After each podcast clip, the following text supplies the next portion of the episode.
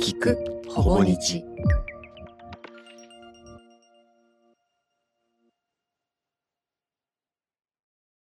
ほぼ日の階段。第3夜。今からお話しするのはウェブサイトほぼ日刊糸井新聞の読者から送られてきた自分が経験したもしくは経験した本人から直接聞いた怪談話です。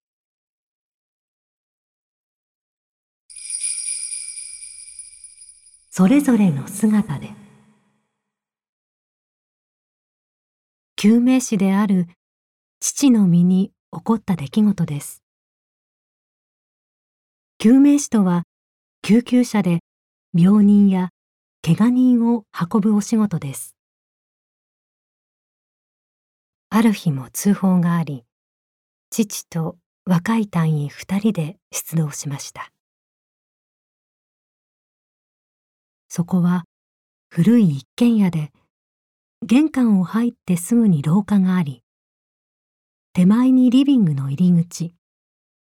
奥に和室がある作りでした。入ってすぐに嫌な気配を感じた父が奥の和室へ目をやると襖が少しだけ開いています。その隙間から大人の男性が横たわって寝ているのが見えました。父は一家の一大事に手伝いもせずに寝てるなんてとむっとしたそうです。ちなみに通報をしてきたのはその家に住むご夫婦で娘さんがリビングのテーブルの前に倒れていました。三人でテキパキ娘さんを運び出し病院へ連れて行きました。無事に搬送が済み談笑していると父は和室にいた男のことを思い出したので他の隊員に話しました。でも二人は首をかしげて「そんな男は見てない」と言います。父によるとその時は偶然見なかっただけかもしれない程度の気持ちだったそうです。すると別の隊員が、それを言うなら、リビングの奥に突っ立って手伝おうともしない男の方が頭にきましたよ。というのです。しかし、父ともう一人は娘さんの倒れていた部屋でそんな男なんて見ていません。そこでもう一人の隊員に「お前は何か見たか?」と尋ねました僕は和室の男もリビングの男も見てません。でも娘さんが倒れていたテーブルの上に大きな骨壺と遺影が置かれていたので変な家だなと思ってました。もちろん父を含む残りの二人は骨壺や遺影などは見ていません。幽霊や怪談の類を一切信じない父が体験した人生で初めての怪奇現象でした。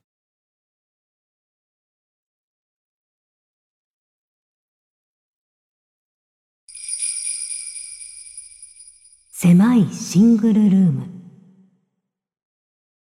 いとこが出張で安いビジネスホテルに泊まった時のこと。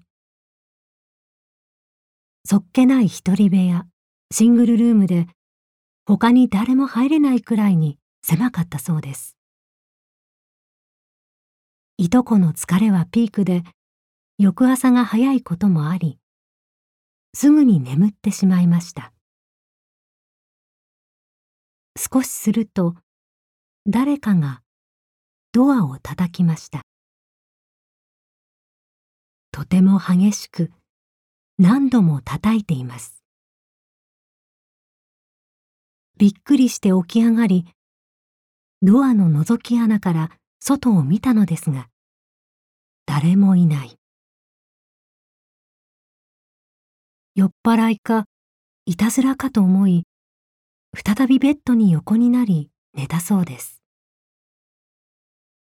また少しすると、ドアを誰かが叩く。しかし、覗くと誰もいないというのが3回ほど続きました。あまりにもしつこいので腹が立ち、次に来たら捕まえてやろうと眠いのを我慢してドアの前で待っていました。しばらく待っていると、誰かが激しくドアを叩きました。いとこが勢いよくドアを開けると、そこには誰もいません。部屋を変えてもらおうかと思ったそうですが、眠気に勝てず、再び眠ることにしました。そこからは、ドアを叩く音はぱったりとやみ、ゆっくりと眠れたそうです。翌日、チェックアウトするときに、このホテルで昔何かあったのか？フロントの人から20年近く清掃をやっているおじさんを紹介してもらい、話を聞いたそうです。おじさんによると、以前そのホテルでは大きな火災があり、大勢の人が亡くなった。いとこのいた階から出火したそうで、いとこが泊まった部屋のあたりは特にひどかったのだとか。いとこは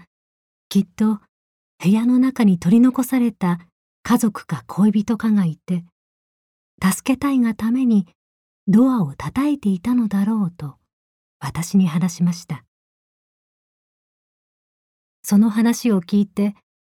なるほどと納得しました。しかし、いとこが帰った後、私はホテルの話を思い出したときに、何か違和感を感じました。取り残された家族の部分でした。いとこの泊まった部屋は一人部屋です。他に誰も入れないような狭い部屋とも言っていました。なんだ、怖がらせるための作り話か、と思いました。しかし、もやもやした話が嫌いないとこは、嘘や冗談ならば、最後に必ずネタばらしをします。いとこにしては珍しいなぁと思いました。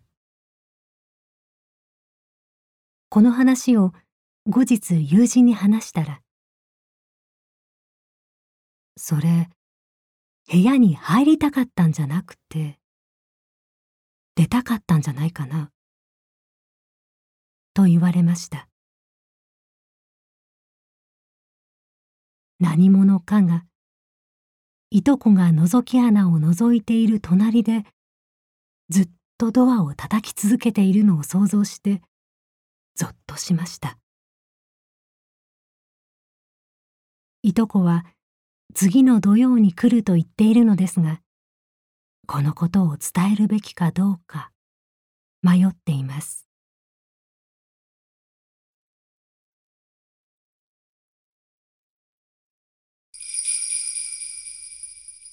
誰も住んだことがない。2006年の夏家族で引っ越しをしました。自分で下見をして2年契約で決めた 3LDK のマンションでした。マンションは新築で大家の代理人の話によれば、まだ誰も住んだことがないとのことでしたが、玄関の外と台所の戸棚の片隅には、お守りのような赤い袋がぶら下げてありました。これらはきっと大家がつけたものだろうと思い気にも留めませんでしたただ部屋の中央にある小さい寝室とそのすぐ横にあるトイレはまるで誰かがそこに長年住んでいるかのような不思議な雰囲気が漂っていました。そして私たちが引っ越してからというもの立て続けに仕事や家族にトラブルが起こりました。また自宅に引いた固定電話は取り付けてすぐひどい雑音が入るようになり台所の瞬間湯沸かし器はつけた途端青白い火柱がこちらに向かって1メートルほど吹き出してきたということもありました。例のトイレはというとずっとギギギギギ。ギギギギギ。という何かがきしむような音が壁の奥から聞こえていました。普段はほとんどそのトイレを使っていないにもかかわらず、そこからはまるで公衆トイレのような強い異臭がしてくるありさまでした。霊の存在を信じない私はきっとこの部屋は設計ミスでしかも設備不良がひどいのだろうと思っていました。引っ越してから一年半が過ぎたある日の昼知人夫婦と一緒に台所で昼食の用意をしていました。ふと私は背後に人の気配。それも相当大柄な人が立ちはだかる気配を感じて振り向きました。でも私の真後ろには誰もいませんでした。そういうことはそのマンションに住んでからたびたびあったのでまた勘違いかと思いもちろん家族にも話しませんでした。マンションの契約終了期間が間近に迫ったある日の夜夫が「子供たちには内緒だが怖がらずに聞いてほしい」「ここには幽霊が住んでいる」神妙な顔で切り出しました。夫の話ではそのマンションに住んで数ヶ月後の深夜リビングでくつろいでいる時他の寝室へと続く通路に立っている半透明の男性と目が合ったそうです。半透明の男性は身長が180センチ以上ありしかも通路を塞ぐほどごつい体型だったそうです。そして立っていたところはまさに例のトイレの前でした。夫はその男がどうやら自分たちに直接危害を加えるわけではなさそうだと判断し賃貸契約終了間近までずっと黙っていたのだそうです私が体験したことを話すと夫は驚きましたが同じやつかもしれないなずっと住んでるなら家賃半分払えよ。などと冗談を言っていました。やがて新居も決まり、2年間暮らしたマンションの退去手続きの日、私たちは初めて大家と顔を合わせました。大家の姿を見て、私たち夫婦は思わず顔を見合わせました。なぜなら大家はあの霊とそっくりのごつい体型でしたから。その日、大家には部屋のたくさんの設備不良を訴えましたが、大家はその都度、ただ、ああ、わかっている。としか答えてはくれませんでした。以上、私たち夫婦が本当に体験した話です。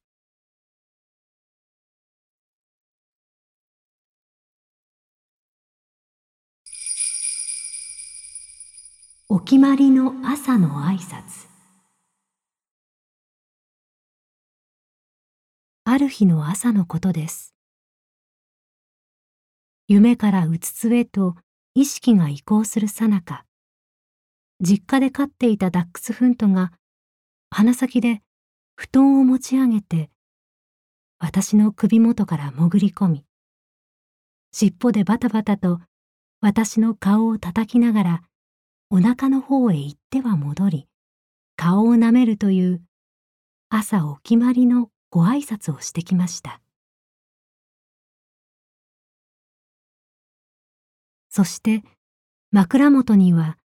もう一匹飼っていたマルチーズが興奮した息遣いで、自分も潜り込もうかどうしようかと、右往左往している足音と気配がします。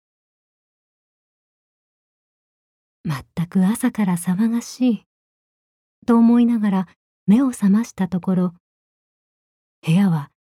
しんと静まり、そこにいるのは私一人だけでした。この2匹が他界したのはもう10年近く前のことなのでそれも当然です。私はありありと感じた頬を叩く尻尾の感触を反芻しつつしばし呆然と天井を眺めていました。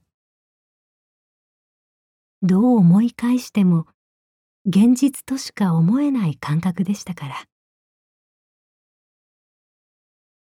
2匹がまだ生きていた頃この子たちを一番可愛がって一番懐いていたのが父でした。その父は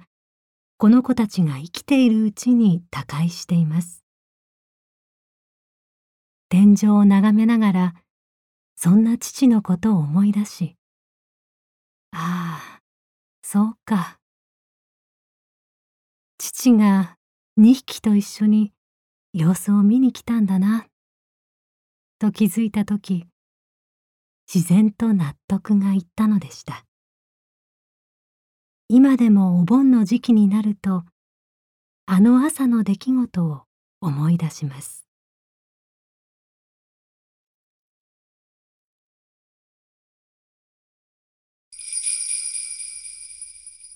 タンスに潜り込む人。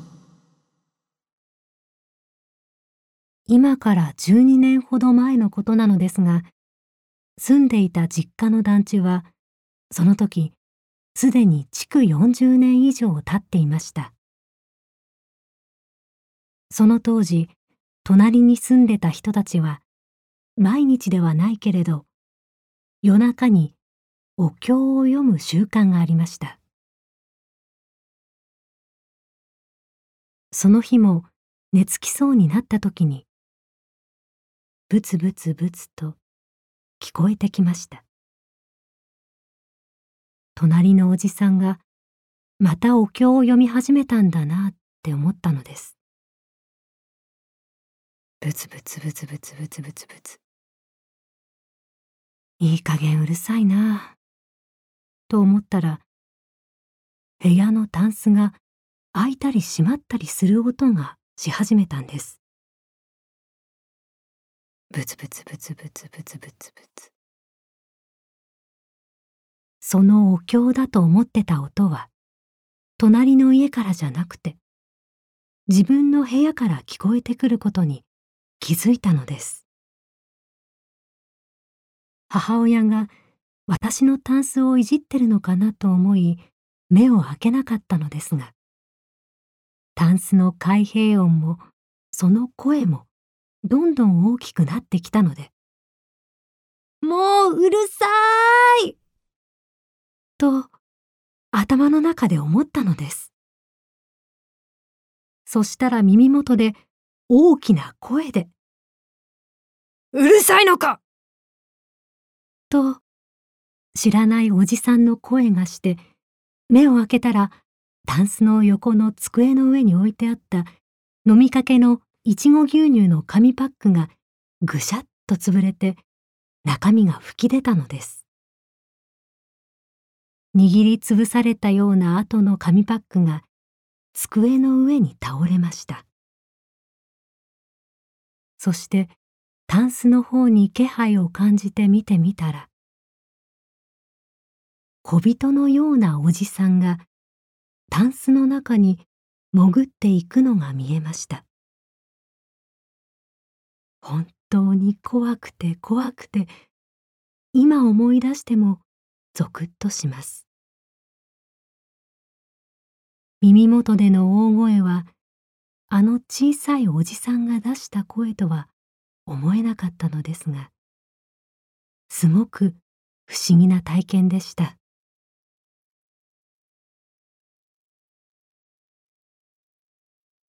ほぼ日の階段。読み手佐藤千秋。